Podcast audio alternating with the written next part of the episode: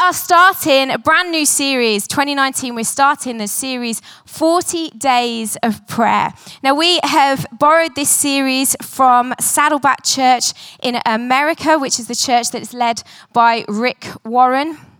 And he has written all of this material. He's written the stuff that we're going to speak on Sundays. He's written some midweek stuff. And he's also written um, a very swanky uh, 40 Days of uh, Prayer journal.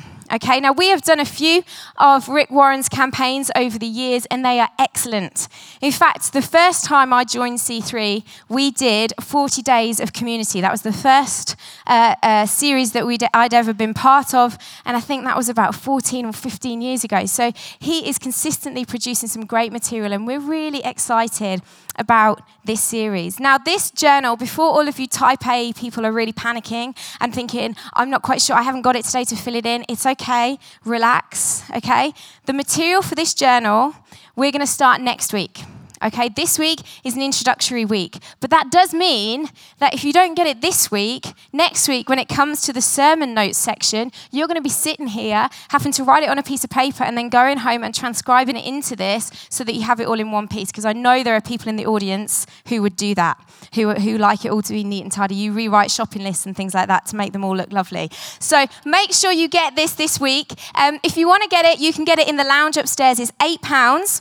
And um, let me let you into a secret you can't get it on Amazon. So don't do what I do. I'm sure none of you do this. I think, oh, that's an interesting book. I'll get it cheap on Amazon. Does anyone do that here? No. You've obviously got lots of money. Um, but you can't actually get this on Amazon. We've ordered it directly from Saddleback, so you do need to get it here. Get it this week. Um, and the reason why I'm saying that is because we want you to get the most out of this series as possible. And what I want to share about today is really to do with laying a bit of a foundation and a preparation time for us as we go into this 40 days of prayer. Because how many of you know when you want to do anything significant in life, you have to take some time out to prepare for it? You know, when you have a baby, it's wise to prepare for having a baby. Although very little in life can prepare you for having a baby, at least you feel slightly better that you tried. Okay? You know, if you're going to start a new job, you want to prepare for that job, don't you? You read around it, you spend some time looking at it. If you're going to embark on a healthy eating diet, you spend some time reading about that. It's no different when we come to these series that we do in church. We want to make sure that we're prepared for it and we want to make sure that um, we've spent some time thinking about how we're going to engage with the material. And so that's what I really want to do today. Um, Saddleback, the church in America, has sermons that are an hour long. Okay, I feel I should let you know that because we've got quite a lot to get through and I'm not going to do it in an hour. So make sure you're taking notes. Uh, they do say that 95% of what you hear alone you forget within 72 hours. So please take some notes for my sake uh, so that you can look at it and, and think about it throughout the week. But I want to ask you this one question right at the start. And this is really what we're going to ask over the next sort of half an hour is this. Do you really want to grow up? Do you really want to grow up. Because everything that we're looking at with regards to prayer, 40 days of prayer, is really all about spiritual growth. It's all about growing and becoming more of the person that we want to be, more of the person that God intends us to be.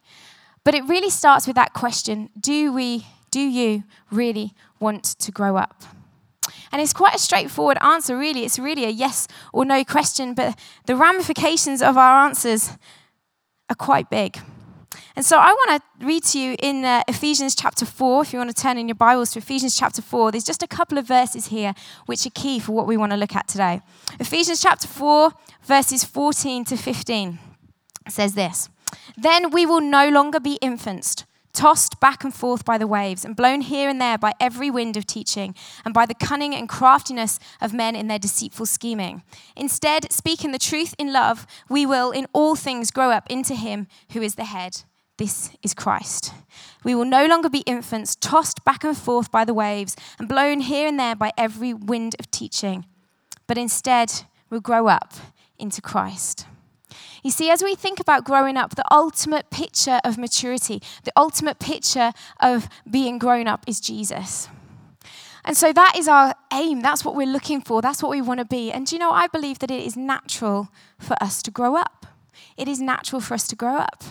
And yet, there's a phrase, isn't there, which I find really cringy. It's one of those really cheesy phrases that people think's hilarious, as if you've never heard it before um, when they tell you it. But you see it on uh, birthday cards. Growing old is inevitable, but growing up is optional. Have you heard that before?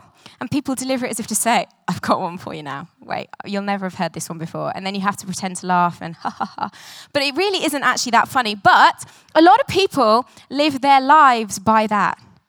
We know a lot of people, when you think about it, who, who they go, you know, oh, growing up uh, is, is optional.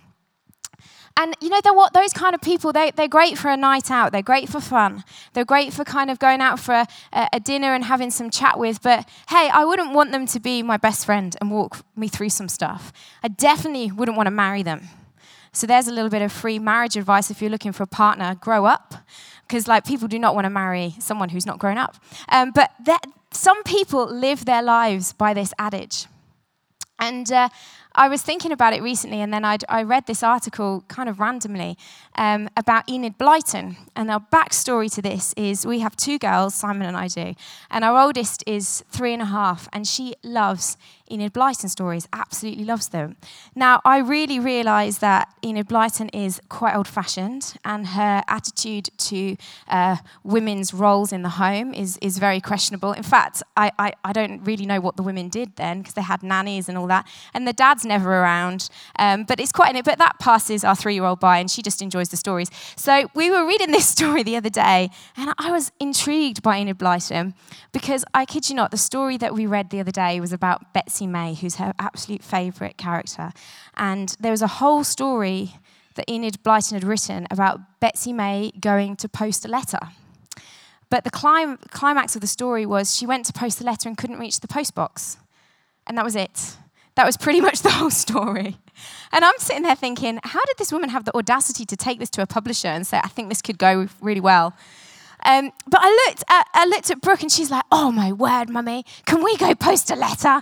Do you think I'll reach it? And I was like, no, you won't. You're three. You're like that high there. you won't. And, um, you know, I was just sitting there thinking, how has this woman managed? You know, I'm sitting there thinking, this is the most boring story I've ever read. It doesn't go anywhere. There's no plot development. There's no character. And yet, somehow Enid Blyton has tapped into the mind of a three and a half year old and has just told a story that is totally engaged with her. But I remember, I don't know whether any of you have seen the film called Enid, which has got Helena Bonham Carter in it. And it tells the story of kind of Enid's, Enid Blyton's life. And actually, it's quite a tragic story because she was incredible at capturing children's imaginations. She famously said that the only critics that she listens to are those that are under the age of 12. She never listened to any critics above the age of 12. Um, and she just she just knows how to 80 odd years on her stories are still engaging children. There's something about her that she can just connect with children. But when you look at her life story at the age of 12 her father who she loved and worshipped and was the, the center point of her world walked out on the family. And kind of critics would say commentators would say and indeed her own children would say that she became emotionally stunted as a 12 year old and she never really grew up beyond that point. And so, actually, she was amazing at writing these stories for kids because she kind of still was a kid. But when you look at her own personal life, she wasn't a great mother to her children. She was absent. She would read stories to her fans and shut her own two girls out. She couldn't relate to them. She couldn't connect with them. She uh, had a disaster of her first marriage and a really tragic story because, because she struggled to truly grow up. And the bit that really got me was that Helena Bonham Carter said, I found this quote, and in order to get into to, to her kind of character, I wrote, wrote this quote over my script, and it said this Growing old is inevitable, but growing up is optional. You see, the thing is, church, growing up is optional, but the consequences for, growing, for not growing up are costly the consequences for not growing up are costly. And I'm not saying when we talk about growing up that we need to be serious and that we need to be boring and that we need to be, you know, cynical and skeptical and mistrusting of people. That's not growing up. But what I'm talking about is, is, is growing up and being spiritually strong and being individuals that aren't knocked about by the waves, as it says in Ephesians, but we stay strong. And some of you will say, oh, well, it says in the Bible about having a, a, childlike faith, Rhiannon. Yeah, it does say about having a childlike faith. And absolutely, we do need to have a childlike faith. We do need to approach God and say, God, I don't understand it all, but I'm believing and trusting in you. I know that you're going to get it sorted. We do need to have a childlike faith. But I can't find anywhere in the Bible where it says we should have a childlike wisdom. We can have a childlike faith, but I don't believe God tells us to have a childlike wisdom. In fact, there's an entire book, Proverbs, that is dedicated to saying to us, pursue wisdom. It actually says that wisdom will preserve and protect you. Okay, when King Solomon was said, God said to him, What do you want? He said, I need wisdom. And, and, and God basically said, You have desired an incredible thing. We're not supposed to have a childlike approach to wisdom. And so, yes, growing up may be optional, but I tell you, it's costly if we don't grow up. You know, Rick Warren would say that most of the problems you and I face in our lives are due to immaturity in our faith and in, in our perspective of God. That is quite a bold statement to make, isn't it? Most of the problems you and I face in life are linked to our lack of maturity. Now, some of the problems that we face in life don't fit under that category. I don't think if you're struggling with illness or disease, that, that, that, that's not due to our immaturity. But I think actually there's a lot of drama that we face in our lives that if we're honest, if we had a bit more of a God perspective on it, if we saw things the way God saw things, if we embraced the way God would tell us to handle people or to handle a situation or to forgive, then actually we would have a lot less drama in our lives. Maybe that's just me. Anybody else relate? Anybody else, if you're serious and you look at your problems, you think, actually, I'm probably some of the cause of that. It's not always the enemy. It's not always, you know, other people. Sometimes it's me. You know, can you imagine having? I always want to sing Mary, Mary J. Blige, No More Drama, whenever I say drama, but I'm not going to. I'm not going to. I'd kill it. Anyway, um, you know, I wonder if 2019 some of the goals that we can set in 2019, rather than say it's going to be the best year yet, why don't we say, this year I'm going to have less drama? Wow, it's not quite such a romantic goal, but I tell you, by the end of next year, you'd feel a lot better about yourself if you had a lot less drama. Because you and I are not supposed to stay the same. A year ago, this time a year ago, I was eight months pregnant. Okay, if I was going to stay the same and never move on, I'd be 20 months pregnant now and probably dead. You know, the first time round, I was nearly 10 months pregnant, and that was horrific. We're not supposed to say the same. We're supposed to move on. Life is supposed to progress. You and I were meant to grow up, okay? We're meant to grow up. Now, do you know this phrase, growing old is inevitable, and growing up is optional? I actually would prefer it the other way around because I don't really want to grow old.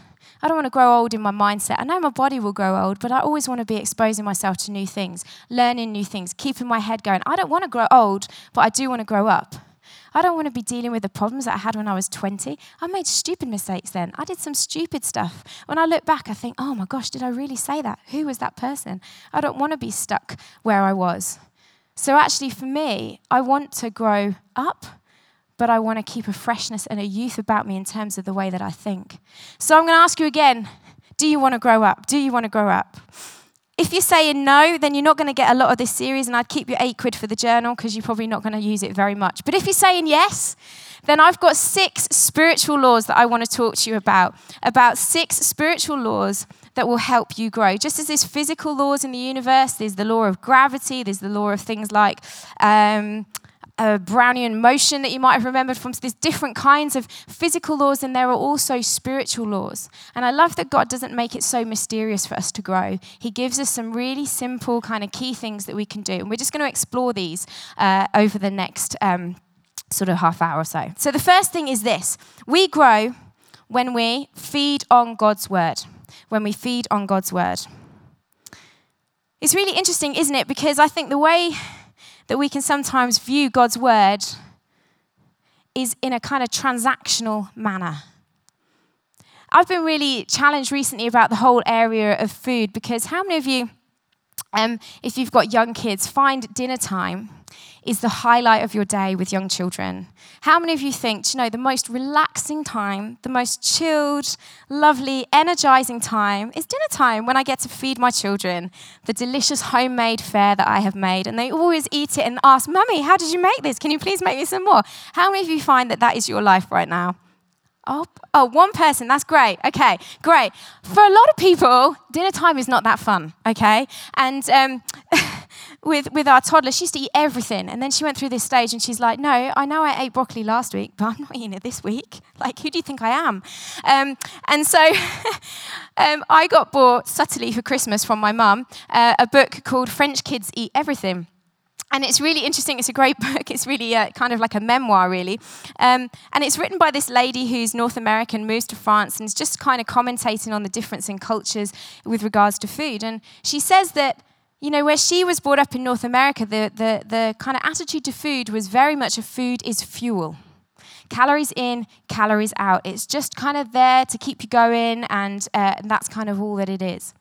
But when she moved to France, she realized that there was a completely different cultural aspect to this.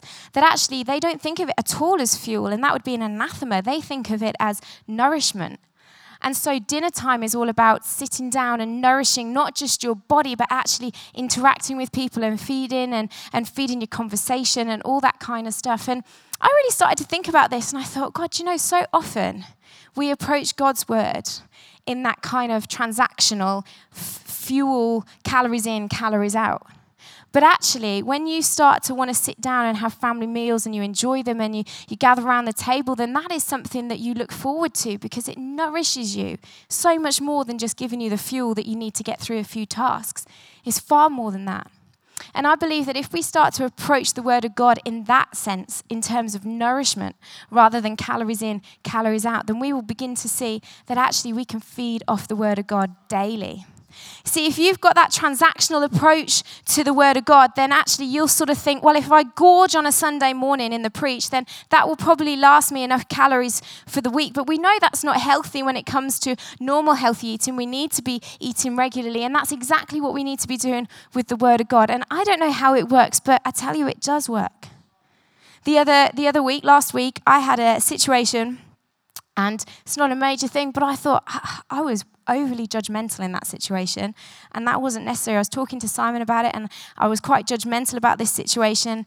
And I felt convicted and I went to pray to God and I said, God, I'm, I'm really sorry. Please forgive me for being judgmental in that situation. And uh, then I went to read my Bible. And I don't believe in lucky dip reading in your Bible. I think you need to read and read through. God is bigger than where your reading plan is at. He can speak to you in your reading plan. So I was reading Luke at the moment and um, I opened it up, no joke. I just just been praying, God, I'm so sorry, I'm so judgmental. Open it up. Do not judge. okay. I was like, Thank you, Lord. Um, uh, it's going to put you off ever reading your Bible ever again. It's not normally quite as direct as that. Um, but you know, I don't know how it works, but it works because it's living, it's active, it's breathing, and it can speak to you. So I just want to encourage you. We grow when we feed on God's work. It helps us in every aspect of our lives. So, how do we feed on God's word? I've got a few things for you. Six things. We feed when we hear it. But as I've said to you, you forget 95% of what you hear in 72 hours, so it's not enough. We grow when we read it, we grow when we study it, we grow when we memorize it, we grow when we meditate on it, and we grow when we apply it. And Rick Warren does this really powerful thing that he says if you just have your word and you just hear it and you read it, you can just lose your grip really, really easily. You can those waves come and you just fall apart. But if you hear it, you read it.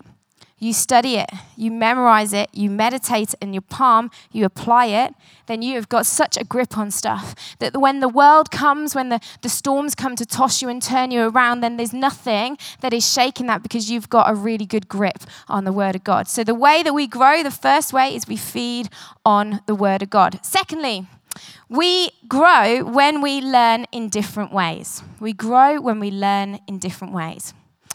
Each and every one of us is completely unique in the way that we learn things. And I just want you to think a little bit about something that, as always, you can never get out of your head and think, well, why is it that I remember that? Because the chances are the reason why you remember it so well is probably because you remember it in the way that you best remember things. So, some of you actually might love auditory learning. You might love sitting and listening to a podcast or hearing somebody speak.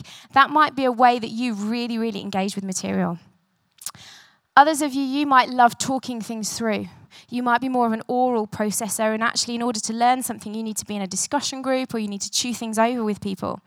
I know for myself, I'm not particularly an auditory learner. If I sit and listen to something, often it goes in one ear and out the other ear, which is why I have to write things down because I am a very visual learner. So when I think about sitting an exam, when I used to sit my exams uh, at uni and stuff, I could see my pages. I could see, oh, the answer to this question is um, bottom right hand corner. I'd put a little cloud around it because I knew it would be really important. I knew it would come up in the exam. It's on the sort of fourth page of my notes, and I'd have all this thing. My only problem was because I don't have a photographic memory, I could never remember what it said. But I could tell you where it was. And that's why I really struggle when I change Bible because, like, I know, not in this Bible, this is my old, an old Bible, but I know, for example, in the Bible, I just got a new Bible. But in my previous Bible, I would know, for example, oh, Ephesians is on the left hand side of a page. The first chapter is chapter 2, verse 10, which is one of my favorite verses, But because I'm a visual learner. And so that's the way I need to learn. And the way that we grow in anything, but particularly even in spiritual stuff, sometimes we can forget to apply these principles to our spiritual growth, is we need to find out how we learn best. And over these 40 days, what we're going to do is we are going to try and make sure that there's something for everybody in that. So you've got the auditory kind of what we're doing right now. If you're an oral processor, then you've got your uh, C3 groups, your smaller group settings in the midweek. If you're visual, then there's more material that will be covered in those um, midweek meetings, which is going to be mainly presented uh, by Rick Warren talking and a video, so that's quite visual. You've got this um, journal if you're kind of more of a doer and a kinesthetic person, you can write and you've got a, a way of applying things. And so we really are hoping that every single person will find something that will um, mesh with the way that they're wired and that you can take something away from that. So we grow when we realize that we learn in different ways. The third thing, we grow when we develop spiritual habits. We grow when we develop spiritual habits. Do you know our habits are what form our character? You could describe our character as a sum of all our habits. Our character is not the sum of all of our intentions if only. It's not the sum of all of our best wishes, it's the sum of what we actually do. That's what our character is. And if we've got our great habits, which give us a good character, then I believe that with God we can have a great destiny. And one of the ways that you and I grow best is by looking at developing some spiritual habits. You know, when you look at people who are successful and you compare them with people who haven't been as successful, often there's not actually that much difference between them. I've come across some incredibly intelligent people who've never really made it. And then I've come across some people who don't seem quite as intelligent and they have made it. They've been super successful. And when you boil it down, when you get down to what it's all about, often it's because those people who are successful have understood the power of forming habits and they've understood the power of, of really getting some great practices in their lives. So, if that is perhaps somebody in leadership, they understand the habit of always exposing themselves to different ways of thinking, of always sort of getting alongside people and thinking, actually, what can I learn from them? You know, habits aren't just about things that we do, it can be a habit of thought. So, maybe they always think, actually, I'm not going to allow myself to go down that route of negativity, I'm going to go down this route. But often that is the thing that is the difference between a successful person and an unsuccessful person. But here's the thing how many of us are great at doing new habits? Not many of us. And that is the thing. You see, it's simple, but to instigate and have good habits in our lives actually costs. And here's where the rubber hits the road of when we ask the question, do we really want to grow up? Because yes, we do, but here it's like, well, okay, well, here's what we've got to get on and do. And somehow people who are successful in life have just said, well, I'm going to get on and do it. I'm going to get on and do it. So we need to develop some great spiritual habits if we want to grow. And I'm just going to give you four that you could perhaps commit to just over the next six weeks. So studies say that it takes six weeks to, to form a habit. Personally, I think it takes longer than six weeks, but that's perhaps just me. Maybe you can form habits in six weeks. I find I can get in the swing of it in six weeks, but after six weeks, it's still easy to get out of it. Um, but anyway, here's some habits that I think uh, would be great for us to, to form. First one is to commit to come into a large group like this, to commit to come every Sunday over this series to hear what we're speaking about. You can come to the 9.30, the 11.30, the 5.30, but get in the habit of it to come along. The second thing that you can get in the habit of doing is getting along not just to a larger group, but to a smaller group, like the C3 groups that we run. Commit to do that now. It's a great time to join when it's all brand new in terms of uh, material. And there's lots of people that will be joining for new, so you probably won't be the only one that's new in a group. And uh, get a habit of getting to something midweek so that you can connect with that. The third thing that we could do as a habit over these next six weeks is a daily quiet time with God. A daily quiet time with God. And that's where the journal will really help us because it's got some scriptures, it's got some questions. It's really kind of easy in that sense for us to get into that habit. And the fourth thing, this is what's really challenged me, is to memorize scripture. I'd like to challenge you to pick a verse each week and try and learn over the course of 40 days six new Bible verses. Six new Bible verses. You know, this is the sort of thing that they do in kids' church. But we forget to do it as adults because we think, oh, kind of, that's what you do at kids' church or Sunday school. And I was really convicted about it because actually, Brooke is coming home with memory verses. And so we've got to learn the memory verses if we're going to test her in them or, or ask her what there is. And she comes up to us randomly and goes, What's the memory verse, mum? And I'm like, Ah, Titus 3, verse 1, always remember to do what is good. Well done. That's what she says. And then she walks off. And I, I'm like, I should be asking you this. Um, but you know, kids are doing it.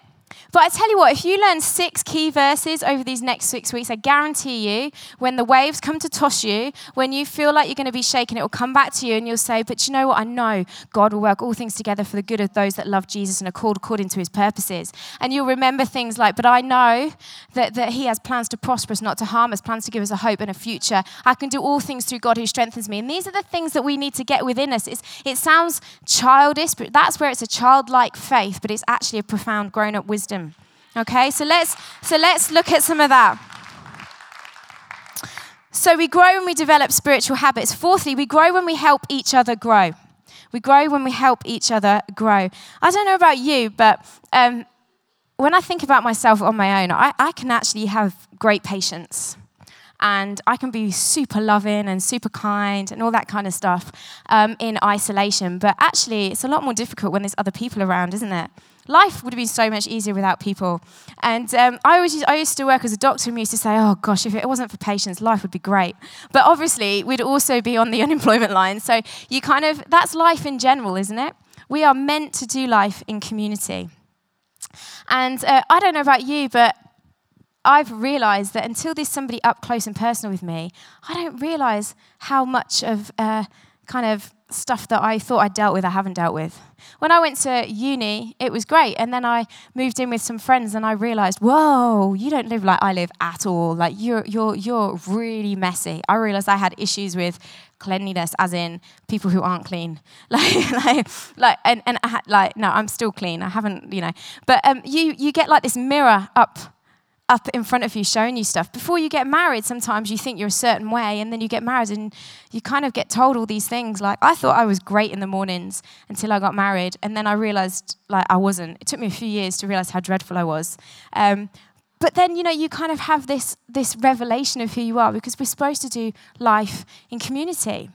And then you think before you have children, you think, oh, you know what? I'm pretty patient. I'm pretty this, I'm pretty that. And you have a baby, and to be honest, babies, you know, bless them, it's not their fault. They just need feeding and all that kind of stuff. But then the child starts to talk, and you realize like they can just find every single fault, insecurity, impatience, and they can just prod it and prod it and prod it. And then you realize, Lord, I cannot do this on my own. I need you. I need you. Oh, my word. Um, and you get like that. And, and, and that's the thing, because we are supposed to do life in community. You know, in other religions, as they get more holy and more like the deity that they're looking for, the, the, per, the people withdraw, the holy people withdraw, and they don't do life in community. But when we look at Jesus, he was accused of being a party animal because he was with people. And that's what we need to do. You know, the greatest lesson you and I need to learn is how to love properly. How can we love on our own? How can you love effectively on your own? You know, it's like reading a manual about how to drive a car and never driving it. You have to get into community. And if we're going to grow spiritually, you and I, whether we want to or not, we need to be in community. Because I tell you what, what I've noticed when I'm in community is somebody else is usually way better at the thing I'm struggling with. So I can go to them and say, How are you so good at being patient? Tell me what, what, what God's shown you. Tell me how I can be better about that. And who knows that you might have a gift or a grace for something that actually somebody else needs to learn from. You're needed in that setting as much as you need other people.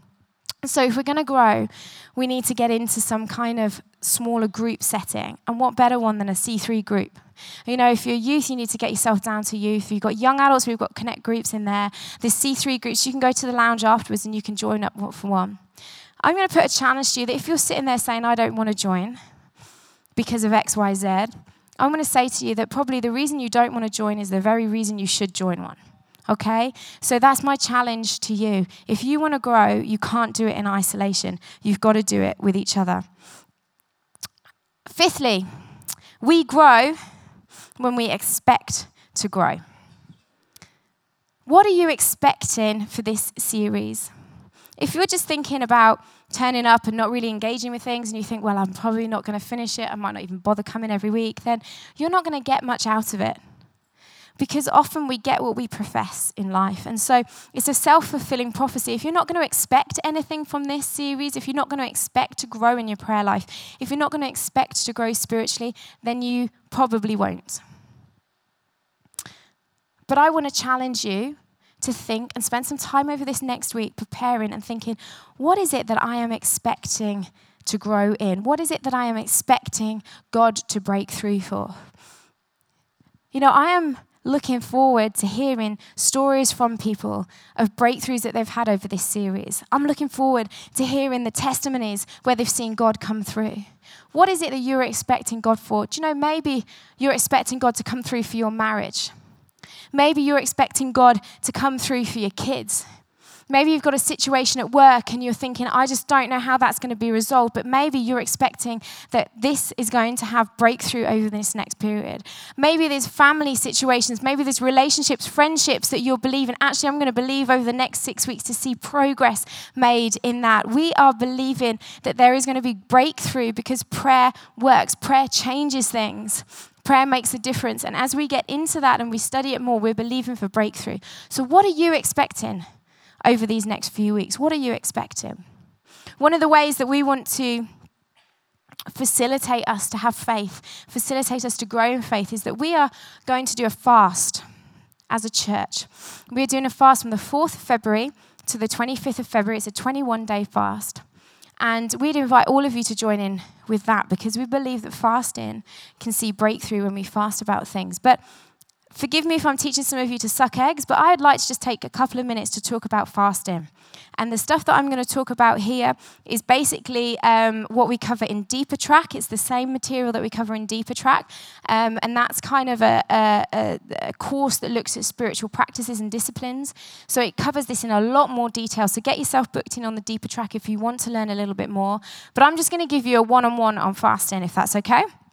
So, I want to tell you about fasting. What is fasting? Because I've heard a few people talking about different things, and I thought let's let's kind of clarify and, and, and get it all a little bit um, a little bit clearer for people. What is fasting? Well, fasting is abstaining from food. Very simple. Abstaining from food. And the motive to do that, the motive to do that is worship. Simple. The motive to do that is to worship Jesus. The motive is not because everyone else is doing it. It's not to lose weight. It's not to go on a healthy diet. It's because we want to worship Jesus, okay? That is what fasting is about. It's about not having some kind of food. And the reason why we believe it's powerful is because you and I are made up of body, soul, and spirit. And so often in our lives, our lives is dictated to by our body, by our flesh. You know, we get up in the morning, we're hungry, we eat. There we are being sort of ruled by our flesh, if you like. In the morning, we have our normal kind of muffin and coffee. It's flesh. But when we fast, when we abstain from some kind of food, what we're saying to ourselves is, uh-uh, actually, flesh is not always in control. Man shall not live by bread alone, but by every word that proceeds from the mouth of God. It's saying, what my dad would say, which sounds very kind of uh, old fashioned, that the spirit is in ascension. The spirit is in ascension. The spirit is kind of the foremost, and it's saying to the flesh, actually, you are just the flesh. That's what fasting does. Now, I want to talk to you about three different kinds of fasting that we see in the Bible. The first type of fasting that we see in the Bible is a supernatural fast, which is when they go without bread and water. Okay, Moses is a classic of this 40 days without bread and water. That's got to be a supernatural fast. As a church, I just want to put this out there. We are not advocating that you go on that kind of fast, okay? Newsflash, you're not Moses. You haven't been called to write the Ten Commandments, and you will die if you don't drink water, okay? So we are not asking you to go on an absolute supernatural fast. But that is one of the kinds of fasts that we see in the Bible. The second kind of fast we see in the Bible is more of a normal kind of fast, and that's a fast where you abstain from food, but you do have fluid, you do have water. Okay, we did a three day fast as a church 2017, January 2017. And, um, and, and that is kind of, you know, when you don't have any food, but you do have water. We are not advocating that you do that for 21 days, okay? Hear me on this one. We're not advocating that you do that for 21 days. And in fact, people who do fast for maybe four or five days, if you speak to them and you ask them about fasting, they would not have started on a five day fast they would have gradually worked up like a muscle. They might have done missed uh, breakfast and lunch and then had an evening meal. Then they might have done 24 hours. Then they would have stretched themselves to two days. And then they would have perhaps tried three days. We are not asking you to go on water for 21 days, okay? That's not what we're saying. The third kind of fast that we see in the Bible is a more of a partial fast. And this is giving up some kind of food, but not all kind of food. And uh, an example of that is, for example, the Daniel fast. That's an example of a partial fast. Now, some people are looking at doing a partial fast over this 21 days, and that's what we're encouraging you to do. You might want to look at the Daniel fast. You might decide, actually, I'm going to give up caffeine and sugar. That could be one. Other people are saying, I'm going to give up meat and alcohol. Um, or maybe you're just going to not have your breakfast and lunch, but have a small evening meal. A partial fast is what we're asking people if you want to join us with for the next 21 days. But it is about giving up food. Can I say this? It's going to probably upset people. If you're thinking of giving up social media as a, as a fast, giving up social media because it's taken over your life is probably a good thing to do. But fasting is about food because food is one of the primary things that we need. Maslow's hierarchy of needs, if you know about it, food is one of those basic human needs. You might argue that social media is a basic human need. I would argue to you you probably need to look at your relationship with social media if that is your case, okay? Yeah. Um, but I think most of us, if we're honest, could do some kind of partial fast. Most of us could probably give up caffeine without any problem. Well, we might have some problem, but without any medical problem. Um, most of us could think of something that we could give up that would be food related. But I do want to caveat this with a bit of a medical caveat, okay? If you have a medical condition, maybe you're on treatment for things, and it's really important that you have good nutrition and good food, we are not encouraging you to fast through that. Okay, if you have something like diabetes and you skip meals and you get a hypo and it makes you really unwell, we are not advocating you to fast like that. If you're pregnant, we are not advocating you to fast. Although you could perhaps, well, you should have given up alcohol, I guess, anyway, but you could perhaps give up something um, whilst you're pregnant. There's probably something that you can give up. You know, similarly, when you're breastfeeding, and also, let me say this this is really important, church. If you suffer or have suffered with any kind of eating disorder whereby restricting your food or anything to do with food is going to trigger you to deteriorate or trigger you to go back to that again, Jesus wants us healed and whole. The motive for fasting is not doing it because everyone else is doing it, it's doing it to worship. And it's not going to be worship to God if you end up triggering yourself into disordered eating again. That's not God's heart for us. God's heart is not wanting you to suffer so he hears your prayer more, more more clearly. That is not what God does. God is looking at our heart because his heart is already waiting. He's madly in love with us. He's not somebody who's wanting us to hit ourselves over the back and punish ourselves as much as possible and then maybe you'll answer my prayer. That's not how God works. Okay? And that's not fasting is not a manipulation of God. It's not twisting his arm. Our motive is to worship him. And so if there's anything like that that is in, you know, that you're struggling with, we do not want you to put yourself in a vulnerable position. I hope that that is clear. Okay? Is that clear? Good. So that is the fifth point.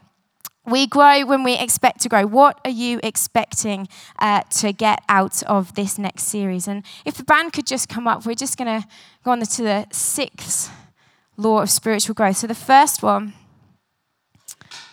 is we grow when we feed on God's word. The second one is we grow when we learn in different ways. The third one is we grow when we develop spiritual habits.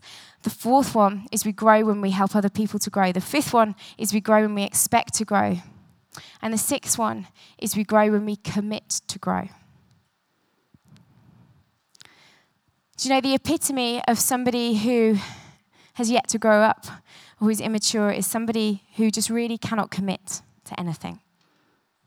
People who can't commit to a job, they can't commit to a relationship, they can't commit to this.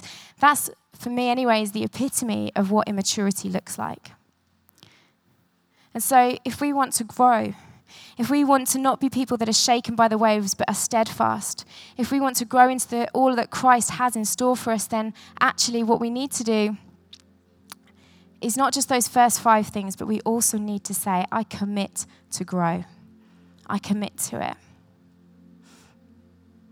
And I just want us to take a moment right now to just think practically. I'm not asking you to commit to something for a year, I'm not asking you to commit to something for um, ages. I'm asking you over these next six, seven weeks, what are you going to commit to? Maybe it's I'm going to commit to be here every Sunday. I'm going to commit to take myself out of this auditorium into the lounge and sign up for a connect uh, for a C3 group and I'm going to do that as quick as possible before I feel the fear. I'll do it before the fear sets in. That's what I'm going to commit to do. Maybe you're going to commit to explore some kind of partial fast and to spend some time thinking and planning about how that could work and set yourself up for success. But I guess I finish where I started. Do you, do you want to grow up? Do you want to grow up? Do you want to be the same next year as you are this year, or do you want to change? We don't have to totally radically transform. Do you know every single change along the way, God's pleased with, God smiles at, God's cheering us on, saying, Come on, you can do it, you can do it. I see you, I see you. You can change, not through ourselves, because hey, when we try to change, it's hard. But with God, all things are possible through Christ who strengthens us.